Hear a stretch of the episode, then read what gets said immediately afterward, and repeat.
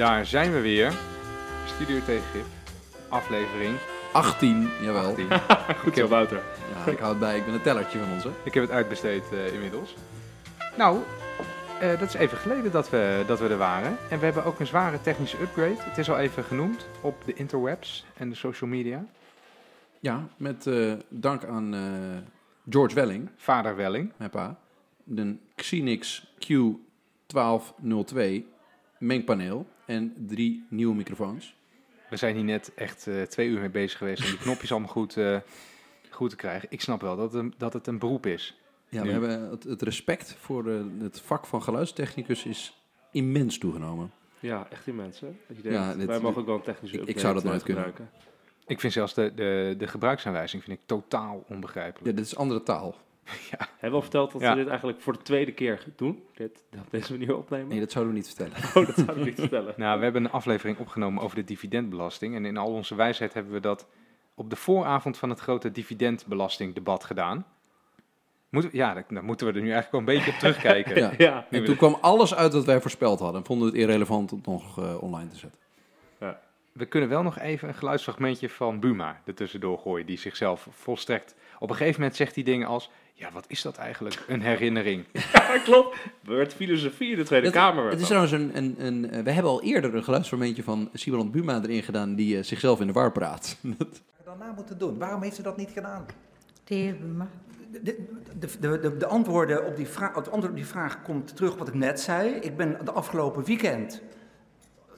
Dus gaan kijken, hè, de, de vraag herinner je je echt niks meer? Nou, ik ga kijken, of voor mezelf dus, wat, wat heb ik nog iets?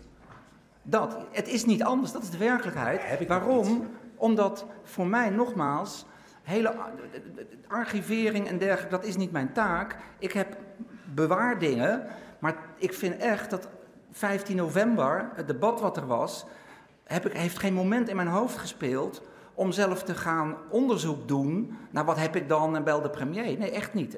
Ja, dit was echt erg. Dit, nou, Overigens eh, hopen we dat eh, onze nieuwe technische update eh, en onze verbeterde geluidsopnamekwaliteit, dat dat stand houdt tegen het eh, feestje van eh, de buren hiernaast. eh van de, boven, enigszins lawaai maakt. de bovenburen hebben een soort barbecue met 100 mensen nu. Klopt. Op het balkon, links boven ons. Maar we hebben er geen last van. Ga gewoon door. Ik, ben de, ja, ik, ik, hoor het, ik hoor het eigenlijk niet zo in de opname nu. Je hebt een Maar- koptelefoon op. Ja, nee, maar ik hoor dus de, ik hoor dus de opname. Ja, Oké, mooi. Oké. Dan gaan we gewoon door. ja eh, de, de dividendbelasting komt ooit nog wel terug, denk ik. Gaat dat, gaat dat serieus nog terugkomen trouwens? Want het is nu alleen over het Ja, bonnetje moet nog, dat gegaan. moet nog ingevoerd worden. Hè? Ja. Dus het moet nog ingevoerd worden. Dat wordt toch per 2020 ingevoerd. Dus het moet nog in de Kamer De, komen. in dividendbelasting is een beetje een terugkerende thema in onze podcast. Helemaal terug. Ja, kom nog helemaal terug. Oké, we krijgen dus een herkansing en dan kunnen we Buma nog een keer zien stotteren en st- stamelen. Ik ben mijn voorspelling. Oh nee, dat, dat- nou, dat, als het nog een keer echt heel lastig wordt eh, in de Tweede Kamer binnenkort, dan zou het wel eens over dit onderwerp kunnen gaan. Nou, dit is echt heel gewaagd. en ik voorspel dat morgen de zon eh, toch weer opkomt. Goed, we, gaan naar de echte waanzin. Eh, de verwarde man. De verwarde man. Of toch de terrorist, eh, Wouter. Eh, nou, wat is gebeurd, Randy? Vertel eens. Eerst even. Wat, Er was een man, al dan niet verward, die in een shisha-lounge in Den Haag drie mensen heeft eh, neergestoken. Of in en om de, in Ja, de op, buurt nee, op van... straat, gewoon eh, bij de Haagse Hogeschool. Ja, maar het begon bij Ja, de, het begon bij in de de Shisha Lounge, Shisha ja. Lounge. En toen had die neergestoken. Dus hij rond gaan lopen over straat. Heeft hij nog wat mensen neergestoken. En een derde neergestoken. wat kelen doorgesneden. Ehm, en wat, wat, wil, wat wil het toeval nu? Die man is moslim. Ehm, en hij is een vluchteling uit Syrië. Eh, dus ehm, wat gebeurde? De politie zei, hij is verward. Een verwarde man heeft dit gedaan. Eh, en heel rechts Nederland, of heel rechts Nederland, hè, Leon de Winter en Esjon Elian en Wiert Duk, die zeiden, dit is een complot.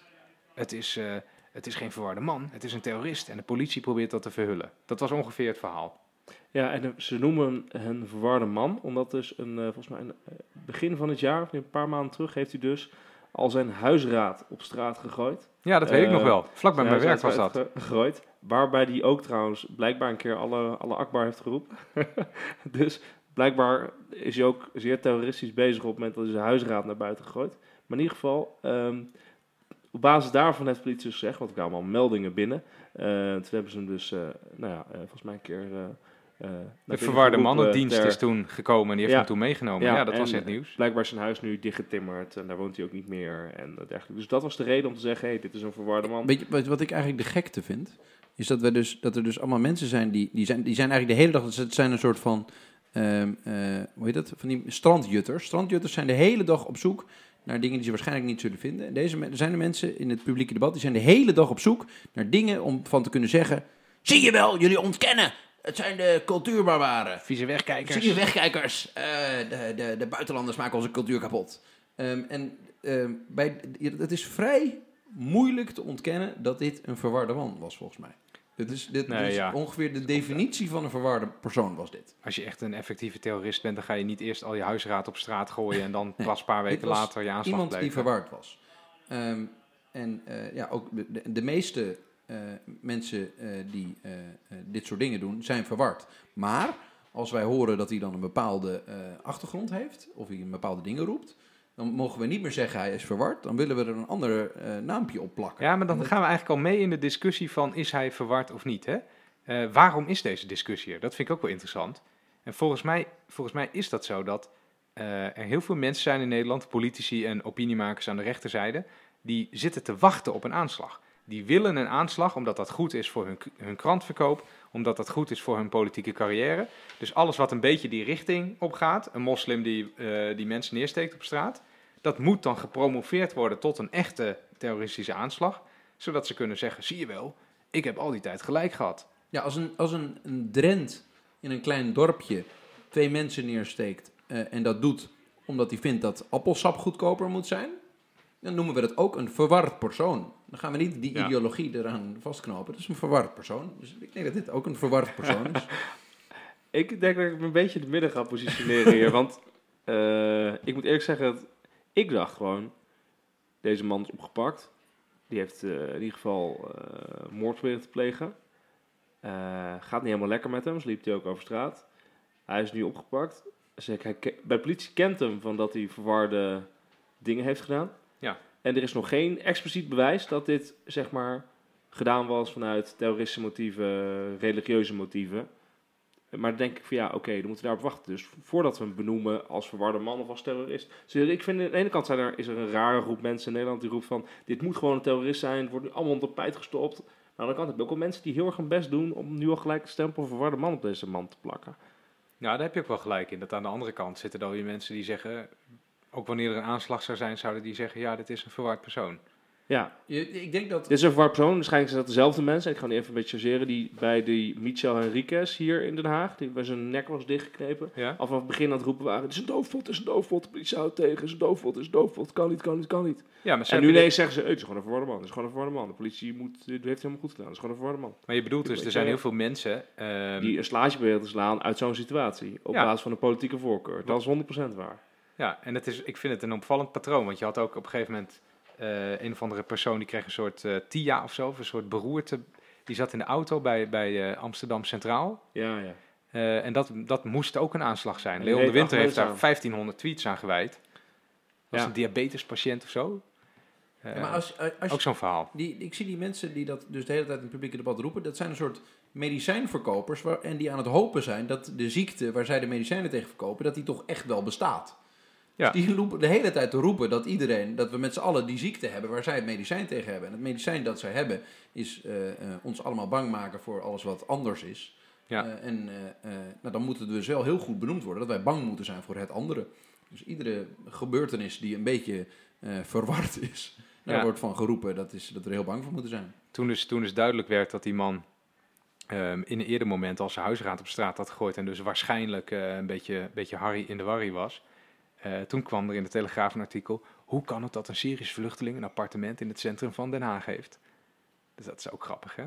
De Telegraaf is ook zo doorzichtig altijd. Ja, ja, dat is waar. Dat is waar. Ja. Ik, vond, ik vond inderdaad het verhaal van... eh, van eh, wat was ik weet? In het AD stond een interview met iemand... die volgens mij was de eigenaar van die Sitsa eh, Lounge. Die had gezegd, ja, hij maakt niet echt een verwarde indruk. Hij niet namelijk heel cool rond. Eh, hij stak iemand neer, ging hij weer lopen over straat. Blijkbaar heeft toen weer iemand neergestapt. Dus waarom was helemaal geen, geen sprake van verwarring? Toen ik denk van, nou, Dat lijkt me heel eh, eng. Dat lijkt Juist. me heel... Ik denk dat die man niet helemaal lekker is, eh, volgens mij, als je dat doet. Want als je namelijk volledig bij zinnen bent en je brengt een terroristische aanslag, dan ga je niet iemand neersteken en dan weer rustig over straat rondlopen. En weer iemand neersteken en dan weer rustig over straat rondlopen. Nee, dan pak je inderdaad een geweer of een, eh, of en dan ga je zoveel mogelijk slachtoffers proberen te maken. Dat heeft Ja. deze man duidelijk niet geprobeerd. Lijkt me ook. Lijkt me ook. Laten we doorgaan. Ja, Ja. we gaan het over het echt onderwerp hebben. Wie, wie neemt de eer om het te introduceren? Wieman, jij hebt dit geloof ik aangedragen. Ben, ben je er klaar voor of niet? Ik eh, ben Dit er is jouw zeker, moment. zeker klaar voor. Ehm, dit ging eigenlijk over... We hadden een selectievraag, wat gaan we deze keer over hebben? En deze week was toch wel wat veel in het nieuws. Want het ging over het vak economie. En over de economen en hun... eh, De beroepsgroep. de beroepsgroep de verwarde der economen. beroepsgroep. Laten wij De nou... beroepsgroep Laten wij nou... der economen. De verwarde mannen. Ja, sommige mensen zeggen het zijn verwarde mensen, andere mensen zeggen het zijn economen. Wij, wij bestaan uit een meerderheid uit economen. Ja, en we zitten hier aan tafel met drie personen, waarvan er twee afgestudeerd economen zijn. En één persoon heel trots zegt altijd dat hij één jaar economie heeft gestudeerd. Toch, Wouter? Ik zeg dat eigenlijk nooit trots. Dat is een van de dingen waar ik minder trots op ben. Waarom ben je ermee gestopt eigenlijk met economie studeren? Eh, ik, ik dacht dat ik economie wilde studeren, maar toen ik het deed, toen dacht ik, hey, dit is, ik vind hier helemaal niets aan. Ja. Ik werd er niet gelukkig van. Eh, hoe, hoe werd, werd jij er wel gelukkig van, René, van economie studeren? Gemengd, gemengd. Want jij gaat zo een rapport eh, aanhalen dat ja, heel veel kritiek heeft op eh, het vak economie en de beroepsgroep economen. En ik herken er 100% van. Oké, vertel. ik herken dat ook. Het gaat er zo, het, is een groepering in, in de wereld die eigenlijk al sinds de ontstaan van de economische crisis, dus 2008, dus tien jaar terug, bezig is met we moeten economie gaan heruitdenken, herbedenken. Het heet dan ook in het Engels Rethinking Economics. Daar is eigenlijk geen goede vertaling van, hè? Nee. Rethinking.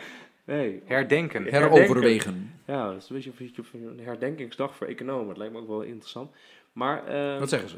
eh, zij zeggen dus, ja, eh, de economische theorie zoals we die kenden tot 2008 heeft de crisis niet zijn aankomen. Eh, dus die moet vernieuwd worden. En daarbij zijn er gewoon heel veel psychologische inzichten die moeten verwerkt worden in alle economische modellen. Want op deze manier eh, gaan we dus de verkeerde kant op met het vak economie. Eh, dus die doen onderzoek in allerlei landen met de vraag hoe ziet economieonderwijs er eigenlijk uit. En deze week eh, kwam dus Rethinking Economics eh, Nederland Ja, kwam dus naar Nederland. buiten, Ja. kwam dus naar buiten met, eh, met het rapport. Ze hadden dus alle ehm eh, bacheloropleidingen economie in Nederland onderzocht, studie gedaan. En ze, dat er zijn dus blijkbaar negen bacheloropleidingen economie in Nederland, meer dan ik had verwacht. Die hebben 325 vakken ge- gegeven. En dat is dus allemaal onderzocht, de vier onderzoekers van Rethinking Economics. En die eh, waren dus achtergekomen dat er eigenlijk drie dingen waren. Eén, het gaat alleen maar over getallen, statistiek, cijfers, eh, Wiskunde. wiskunde. Ehm, dus er zijn vrij weinig zachtere methodes, zeg maar. Ehm, ook dus alleen maar kwantitatieve onderzoeksmethoden, niks kwalitatief. Dus interviews afnemen, eh. Dus niks met de relatie met de werkelijkheid en Niks, nee. En Nee. twee, ehm, dus één focus getallen. Twee, de neoclassieke theorie is totaal dominant in het Nederlands onderwijs. Eh, ze zeggen dat 90% van alle vakken die je krijgt, theorie die je krijgt, dat dat gewoon eh, neoclassiek is. En dat je dus ook niet eh, in het onderwijs wordt uitgedaagd om andere theorieën te leren. En neoclassiek, dat is eigenlijk gewoon neoliberale Ja, doctrine. ja klopt. Wat is Klopt. de, even voor de niet-econoom, wat is de andere doctrine? Wat, wat is de Nou andere vroeger kant had je van het spectrum? natuurlijk eh Keynesianen, eh, bijvoorbeeld. Ehm, ja, wie maar, jij, jij zit goed in de Ja, wacht, economische historie. Wat, eh, je hebt er nog meer, maar ja, ik heb ze ook niet geleerd. Ik wil ze, ik wil ze best even dat gaan is dus juist het punt, voor hè. Wouter? Wij zijn alleen is- opgeleid in neoclassiek denken. Ehm, Dus we, we zitten zo vast in een bepaald spectrum dat we niet meer weten wat het andere spectrum zou nee, kunnen dat is zijn. precies. Dat is precies. Nou, je hebt gedragseconomie bijvoorbeeld. Mhm. Eh, misschien, misschien is het goed om te zeggen, wat, wat is dan Kijk, neo... je hebt dus neoclassieke eh, economie, maar je hebt ook gedragseconomie. Je hebt radicale economie, dus echt het buitenkantje. Klassieke politieke economie, die geven we ook niet. Institutionele economie. Je hebt zelfs feministische economie.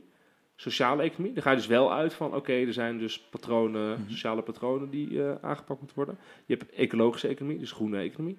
Eh, inderdaad, Keynesiaanse en iets wat ik nooit van heb gehoord, complexity economics. Ik, die, ik weet niet wat dat zou Ja, dat is een soort eh, rip-off van eh, natuurkunde, waar je ook uh, complexity Oh, oké. studies... Oké, en, en Maar- wat, wat, en wat zeggen het deze derde punt, dat er, sorry? Dat er oh ja, Ja, we ja, hadden derde punt. focus op getallen, Ja. neoclassieke theorie dominant. En het derde, er is dus nauwelijks aandacht voor wat er echt in de praktijk gebeurt. Geen Nee. empirie. Oh, dus, dus de Dus theorie is het doel geworden. Ja, dus je hebt veel getallen, je hebt heel veel theorie.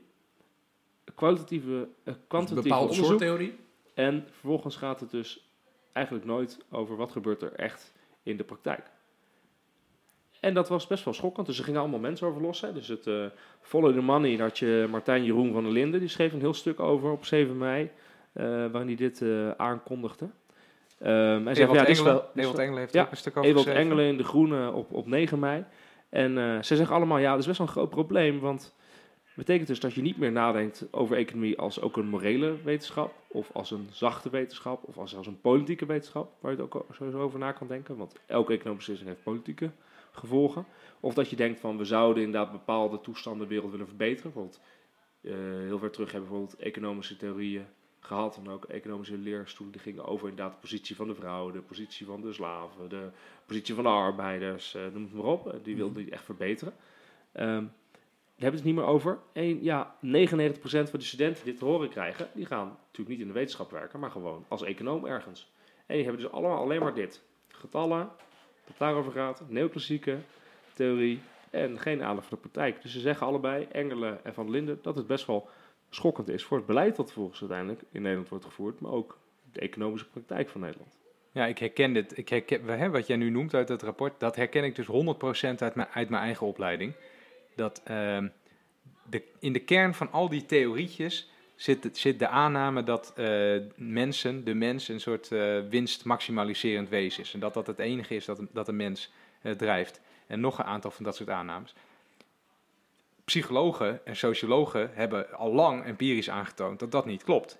Ja. Dus dat, is, dat vind ik een heel bizar iets, dat economen zich bedienen van theorieën die door andere wetenschappen, eh, alla- waarvan door andere wetenschappen al lang is bewezen dat die niet kloppen. Dan moet je er toch iets mee doen dan. je kan toch niet gewoon doorgaan alsof je dat niet, eh, even niet gezien hebt of niet gelezen hebt. Heb jij dit dus- ook in je studie gehad?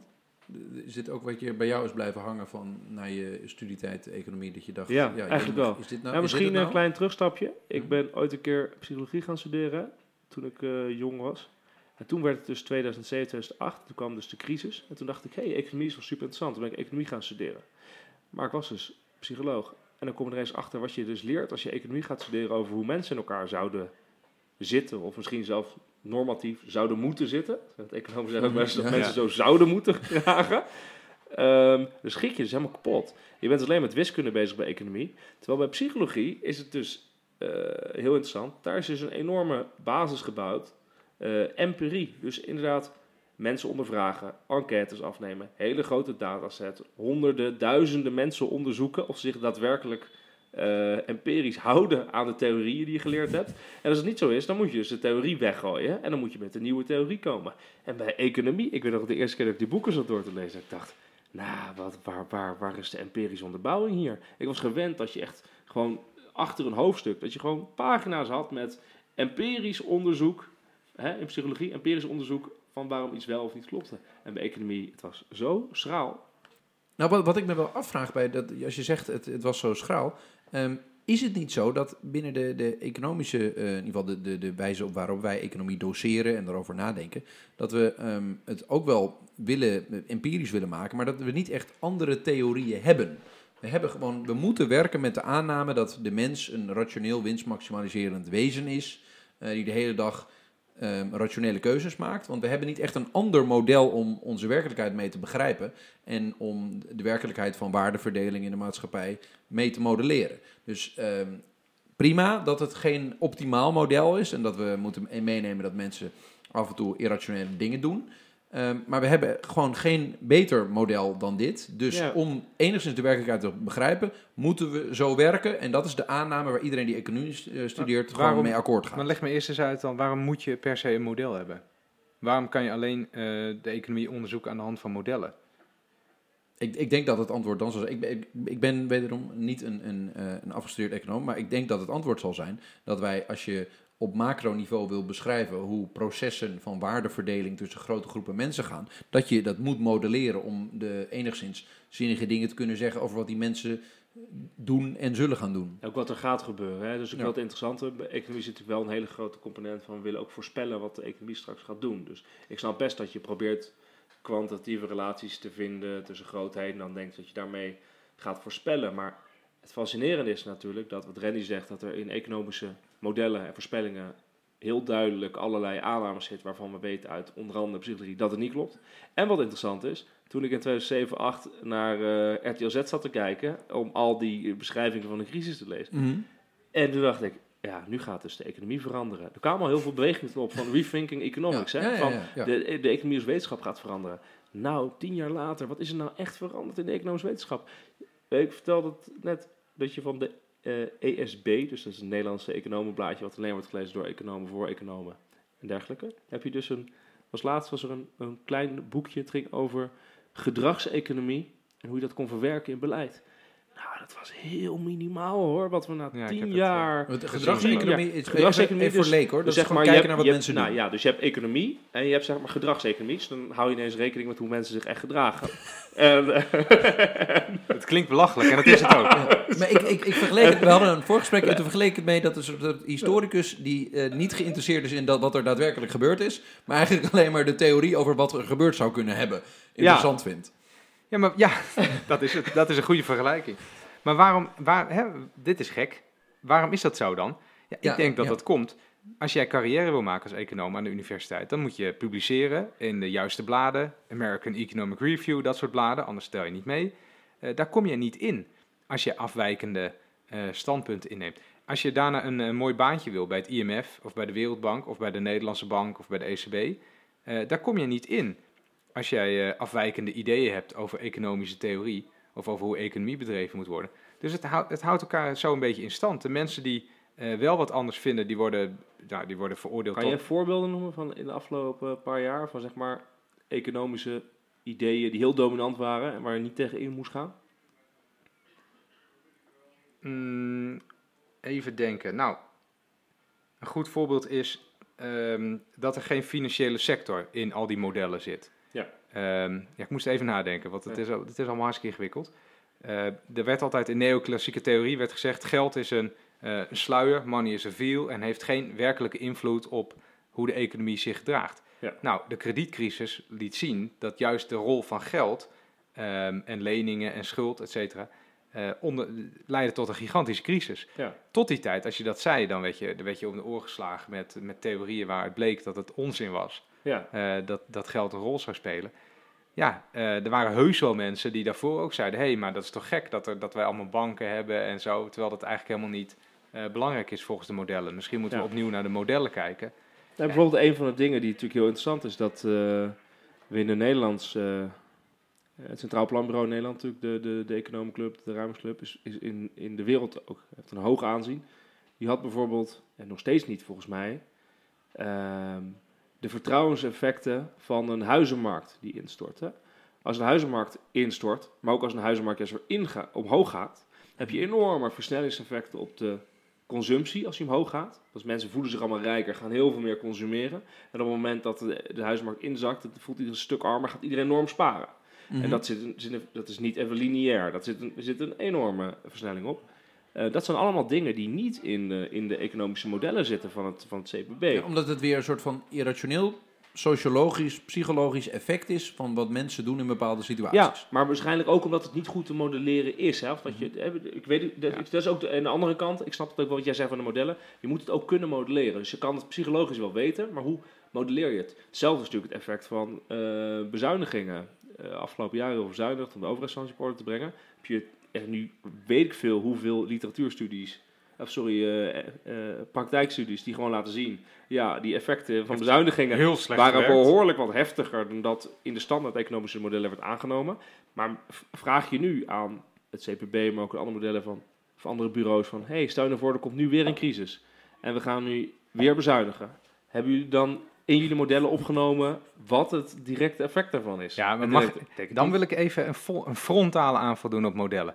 Want waarom zou je Lekker. eh, per se eh, alleen economie kunnen bedrijven aan de hand van modellen? Ehm, als je zou zeggen wie zijn de twee belangrijkste economen in de wereldgeschiedenis, dan zijn het denk ik Adam Smith en John, Keynes, eh, John Maynard Keynes. ik ben zeker een idioot als ik een lans breek voor Karl Marx. Ja, Karl Marx, nou, die kun je ook erbij slepen. Ehm, die hanteren alle drie niet, eh, en ook de eerste twee weet ik het zeker van, die hanteren geen modellen in hun boeken. Die hanteren geen wiskunde. Die hanteren in één voetnootje, staat ergens een soort formuletje. Eh, wat ze wel doen, is dat ze waarschuwen, eh, allebei, de eerste twee, voor het gebruik van, van wiskunde en modellen om de economie te begrijpen. Mag ik dan een bruggetje maken met een ander? Ik ben het heel erg met je eens. Ik heb dus afgelopen week een ander artikel gelezen wat hier helemaal op inspeelt. Dat heette namelijk How Economist Became So Timid. Dus oftewel zo timide, rustig. Niks meer zeggen. Dus ze zeggen, dat, het was een eh, artikel eh, eh, van, van twee Engelsen, van een Engelse hoogleraar volgens mij, en een, uh, een universiteitsdocent. Die waren dus wel juristen, maar die begonnen dus een andere manier te vertellen. Zij dus, in de 18e en 19e eeuw had je dus politieke economie. Dus het was economie in de brede zin van het woord. Had je dus grote economen als Adam Smith, Karl Marx, die ze noemden, John Stuart Mill en later Keynes worden nog net aangekoppeld, al ging die al meer mathematisch uh, te werk. Maar die hadden dus, er was dus economie, had dus niet alleen financiën, maar had dus ook rechten erin, had sociologie erin, politiek erin, filosofie erin, geschiedenis erin. Waar dus veel breder kijk Dus en ook een hele maatschappijvisie had. Ja. En waardoor je dus ook uh, niet alleen in modellen kon zitten, maar dus ook een veel breder omvattend, eigenlijk meer verhalend. Uh, Wanneer is dat woordje er eigenlijk afgevallen? Want vroeger heette het zeggen inderdaad politieke economie en niemand zegt dat meer nu. Nee, niks, nee, nu zeggen ze dus dat, dat de politieke economie nu weer een aparte tak is van, van economie. Terwijl als je aan mensen vraagt wat is politieke economie, er worden van maar 40 dingen onder verstaan. Maar ze zeggen dat dat er af is gegaan in het begin van de 20ste eeuw. Ehm, toen natuurlijk eh, types als Samuelson en zo, maar ook eh, Keynes en dergelijke. Maar dat er een hele tranche kwam van, van economen die dachten van hey, we moeten van economie een soort Een soort natuurkunde eh, maken Ja, of zo'n zo. natuurkunde, exacte wetenschap. We moeten er Met modellen van natuurwetten. maken, Kan- kan met ik het- natuurwetten. Vat ik, Wiskunde. het, vat ik het dom samen als ik zeg dat economie toen ehm, de wetenschap van het maken van winst werd? Eh poeh, dat weet ik zo even niet. Nee, ik want probeer het mij even waren niet simpel te maken. Oké, ja, goed punt. Wat- nee, wat wat, er toen is. gebeurde, toen kwamen dus in- inderdaad allemaal verhalen als van... Oké, mensen die willen hun nut maximaliseren. Mhm. Dus dat betekent dat je elke, elke, alle wensen van mensen in een, eh, in een wiskundige functie kan zetten, die je kan maximaliseren. En dat kan je dus ook bij bedrijven doen. Hè? Mhm. Bedrijven zijn natuurlijk bezig met winst maximaliseren. En als je zowel voor, voor mensen als voor bedrijven doet, en vervolgens kwam er ook de hele tak op die dat ook voor politici deden, die stemmen wilden Iedereen is rationeel Iedereen is rationeel, maximaliseert iedereen met. maximaliseert even. Als je dat doet, dan kan je dus er een heel wiskundig verhaal van maken. Ehm, eh, staat ook een statistiek af. En dan vervolgens eh, ziet het er allemaal heel vertrouwenswekkend, eh, theoretisch goed. Net als bij natuurkunde. je kan er ook mee Ja. voorspellen als je dat doet. Als je een wiskundig model van maakt, Ja, dan kan je er uiteindelijk mee voorspellen. net- het, is net, het is net als de zwaartekracht. Klopt. Oké, maar wat zeiden die, eh, die beste vrienden juristen? Die zei dus, daar is fout gegaan. Want op het moment, vroeger had je dus eh politiek-economen die dachten over hoe moet de wereld er beter uitkomen te zien. Dus Mhm. economie als een morele wetenschap, die wilde echt problemen oplossen. En nu is het dus sleutelen aan bepaalde wegmatigheden. Oh, we doen even het minimumloon omlaag of omhoog. Oh, misschien wel meer of minder flexibele arbeid. Oh, misschien moeten we toch iets doen met een bepaalde subsidie. Het gekke Oh, is, zo zie ik economen ook. Ja, Dat dat vroeger was dat is. dus niet zo, hè? Een beetje draaien, net als dat, Ja, dat het geluidsbord hier ligt. Ja, gewoon, eh, Maar dat is precies wat hij zei zeggen. Dus economen zijn zo timide geworden. Dat ze een beetje draaien aan de knopjes. Terwijl ze niet meer denken in grote nieuwe verhalen voor de maatschappij. Ja, omdat ik denk dat dat, dat, dat, dat geheel aan sommetjes en hè, wiskundige formuletjes, dat suggereert dat er ook een soort natuurwetten onder liggen die je niet kan betwisten. Ja, dat Eh, klopt. Terwijl wat het woord politieke economie onderstreept, is dat Ja. Eh, alles aan de economie is een politieke keuze. ja, het ik gaat heb- over macht en belangen. Ja, en economie gaat in feite over de, men, de relaties die mensen met elkaar hebben Ja. ehm, in economische zin. Ja, waarom zouden daar natuurwetten aan ten grondslag liggen? Maar dat is dus heel interessant, hè? Want precies, want dan kom je dus weer eh, uit dat het rethinking economics in Nederland. Die dus zeggen, er is een focus op getallen. Nou, het heeft precies te maken met die slag. Die zeggen van ja, neoclassieke theorie is dominant. Ja, dat zie je dan dus ja, eh, duidelijk eh, gebeuren, zeg maar. Er zit ook een hele wiskundige verhandeling onder trouwens.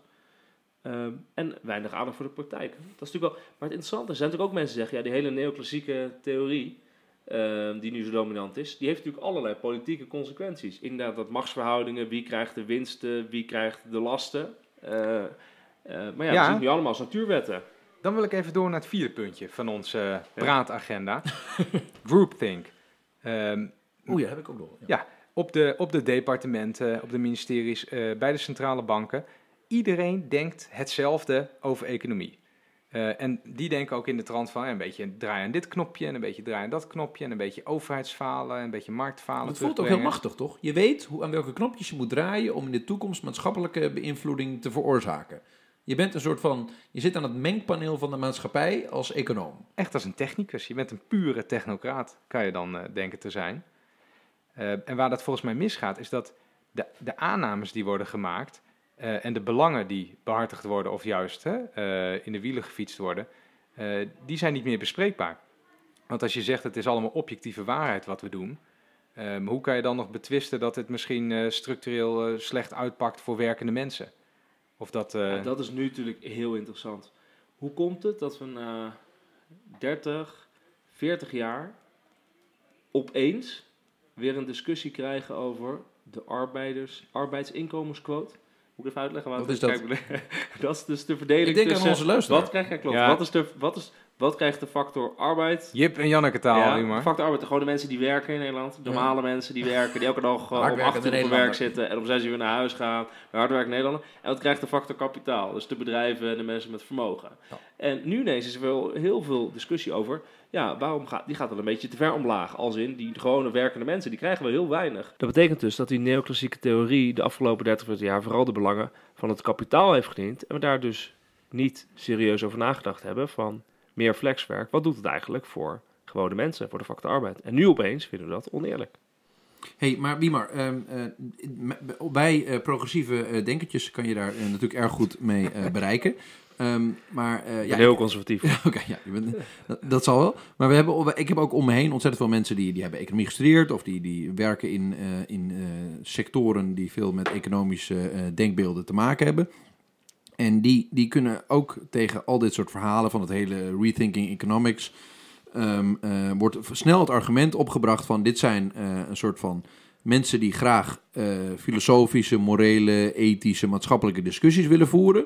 Hippies, Die, hippies inderdaad, die hebben een hekel aan alle, eh, alles wat op wiskunde gestoeld is, op wat, eh, wat econometrisch is, wat, wat, wat theoretische modellen bevat die een, een werkelijkheid goed kunnen modelleren en daar die een realistische analyse van de werkelijkheid weergeven. En die hippies die willen gewoon hun eigen veronderstellingen, namelijk dat het groot kapitaal de boel loopt te belazeren, die willen ze graag gerechtvaardigd zien. En nu is er een onderzoek geweest naar eh, een aantal eh, zeer goed eh, functionerende universiteiten. En daar kunnen de hippies uit concluderen dat er te veel het belang van het groot kapitaal en de neoliberalen wordt eh, eh, behartigd. Eh, en ja hoor, daar lopen ze alweer allemaal op de trom te slaan. Dat het allemaal een, een, een groot complot is van het groot kapitaal. Ehm, maar, zeggen ze, die hippies bieden helemaal geen alternatief. Die, die zeggen niet van ja, maar u zou het dan zo moeten doen. Of, eh, of we moeten al uw model in de vuilnisbak gooien en we hebben dit eh, op de plank liggen voor u. Dan doe, je, dan doe je denk ik wel de, de, de mannen en vrouwen die dat Rethinking Economics rapport hebben geschreven, doe je wel tekort hoor. Eh, want die zeggen heel duidelijk in hun stuk, ehm, wij zeggen niet dat het neoclassieke denken nu de prullenbak in moet en vervangen moet worden door dit of dat. Wij zeggen dat het veel te dominant is, eh, dat er geen andere vormen worden onderwezen en wij zeggen dat ehm, het ook niet bekritiseerd mag worden. Ehm, dus dat is heel wat anders. Eh, en ik denk ook, kijk, het is niet zo dat dit uit het niets komt. Hè? Eh, er is een gigantische economische crisis geweest, eh, die niet goed verklaard kan worden vanuit de modellen, die zo enorm belangrijk zijn. Laat, laat, laten we zeggen, die kan helemaal niet verklaard worden uit die modellen. En, de- en, en we zijn tien jaar verder en er is niks veranderd. Eh, in, het, in het economieonderwijs en in het economische denken op de, eh, op de beleidsministeries en zo. Ja, ik vind dat je dan wel eh, een punt mag maken dat, dat, dat, dat daar iets moet veranderen nu. Dan ben je niet een soort ver- verdwaasde linkse Hippie. hippie. Nee.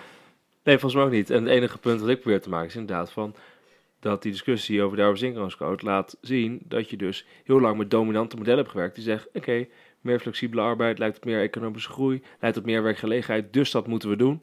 En vervolgens komen we nu ineens komen we erachter, en dan expres nu opeens, van, oh, misschien leidt dat toch dat de onderhandelingspositie van de werkende mensen wat verminderd wordt. Oh, misschien hebben we toch een discussie over vakbonden, want er minder flexwerkers en les van de vakbond.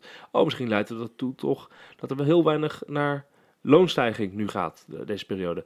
En ik vind het niet... Tuurlijk is het goed dat er nu over nagedacht wordt, maar de vraag is meer van... waarom is daar in de afgelopen jaren nooit over nagedacht? Terwijl er wel mensen waren die ervoor waarschuwden... maar ja, het paste niet in die neoclassieke theorie.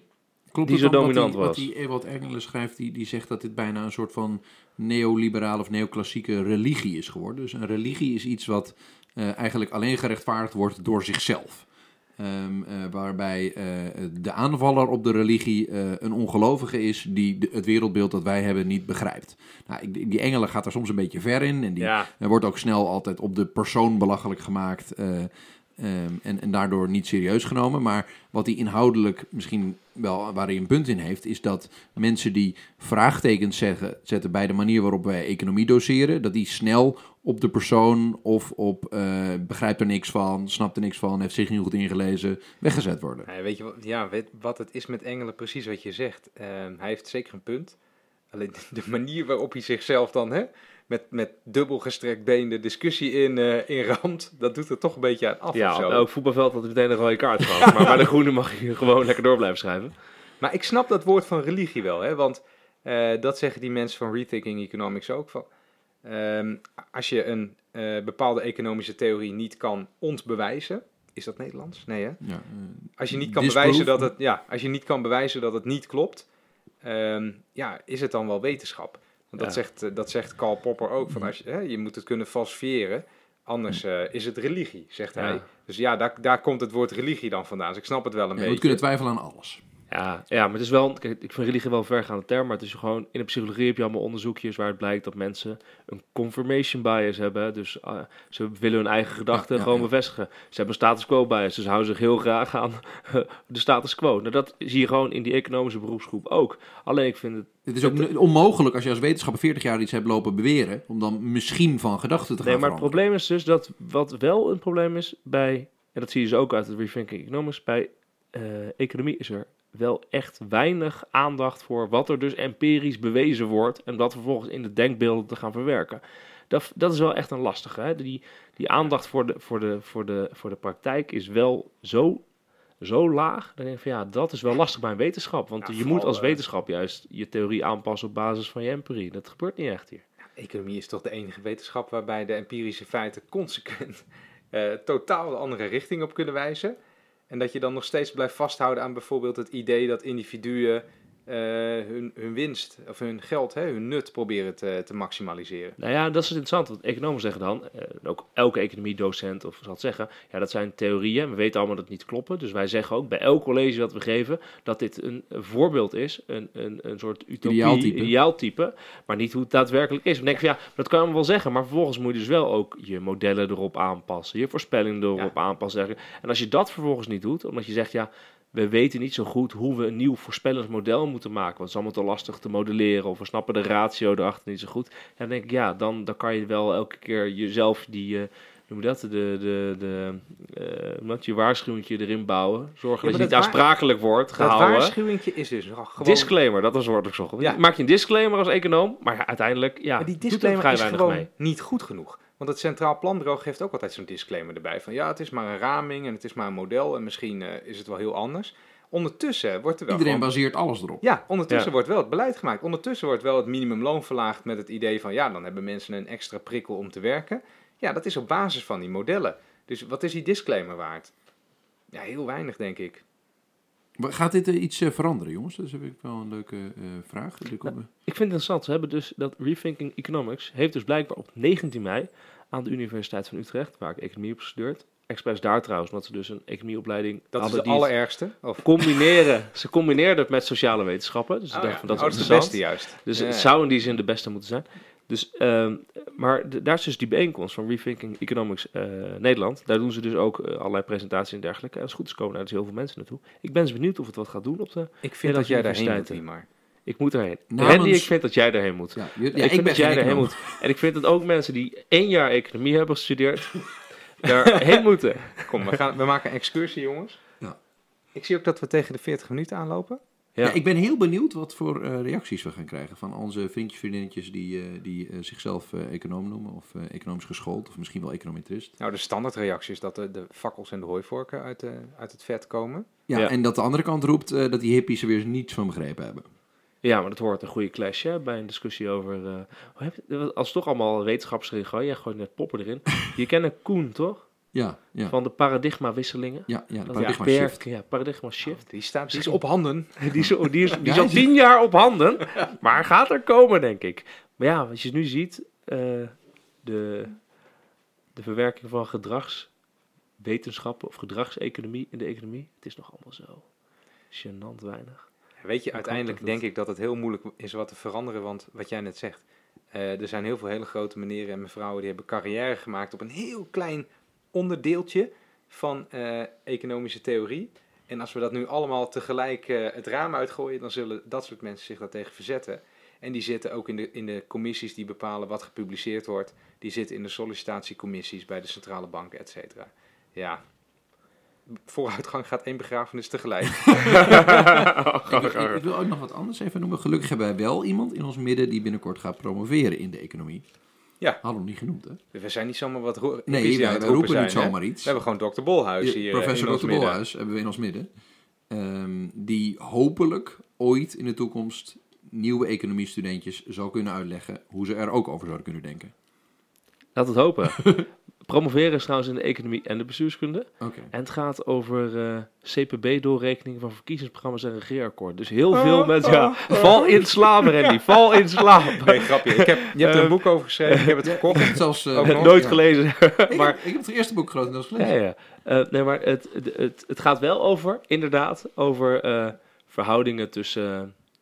dat, dat economie, dat er eigenlijk dus alleen maar politieke economie is. Als in, je ziet elke keer weer een keuze die zorgt dat bepaald, in dit geval geld, terechtkomt bij bepaalde groepen Dus in je Nederland. bedoelt deze, deze brede maatschappelijke ontwikkeling. Ja, Jij hebt er al over iets over geschreven. ja en, nog, en nog meer. Je gaat al- bij het uitkomen van het proefschrift, zou ik je beloven, komt er wat media over, eh, nieuwe, over de verdeling van eh, economische welvaart tussen groepen door regeerakkoorden. Die je niet zou verwachten op basis van verkiezingsprogramma's. Dat is toch nog een voorspellingje. En wij zijn, wij zijn erbij. Jullie, zijn, ja, oké, jullie worden uitgenodigd voor de wisten het nu verdediging. Ehm, en jullie, jullie weten dat dan. Oké. En er Ja. komt niet zo'n moment nog dat je nog kan roepen, I object. Of is er geen Eh, publieksparticipatie nou ja, bij dit soort mij er, een- er is gewoon een promotiecommissie en er zijn promotores. En er moet een oppositiecommissie worden gevormd. bij die de vorige presentatie publiek. van je boekje had je nog een paar eh clashende economen uitgenodigd. Ja, de CPB-directeur raakte uitgenodigd. Ja, dat was wel, was wel erg leuk, maar bij een promotie kan je niet zomaar... ja, eh, ik. ik moet ook een boekje schrijven op het proefschrift, dus ik moet er bedenken wie ik daarvoor uitnodig. Misschien moet ik... eh, Clashende economen. En Clash Economen. Engelen. En Ewald Engel. Die staat. Oké. Oké, leuk. Hey, bedankt voor het luisteren. Ik vond Was het- weer gezellig, ja, jongens. was, het was weer lachen. was super Het gezellig. is wel echt bijna 40 graden Ik hier. hoop dat we nog een paar eh, luisteraars over hebben met al deze economische onderwerpen. Of Ja. dat we de specialistische luisteraar juist bereikt hebben. Of dat ze inderdaad denken, het zijn drie verwarde mannen uit Den Haag. Eh, ja, hebben ze gelijk. Dan gaan we nu het eh, meubilair uit het raam gooien. Is goed, is goed. Goed, bedankt en tot ziens.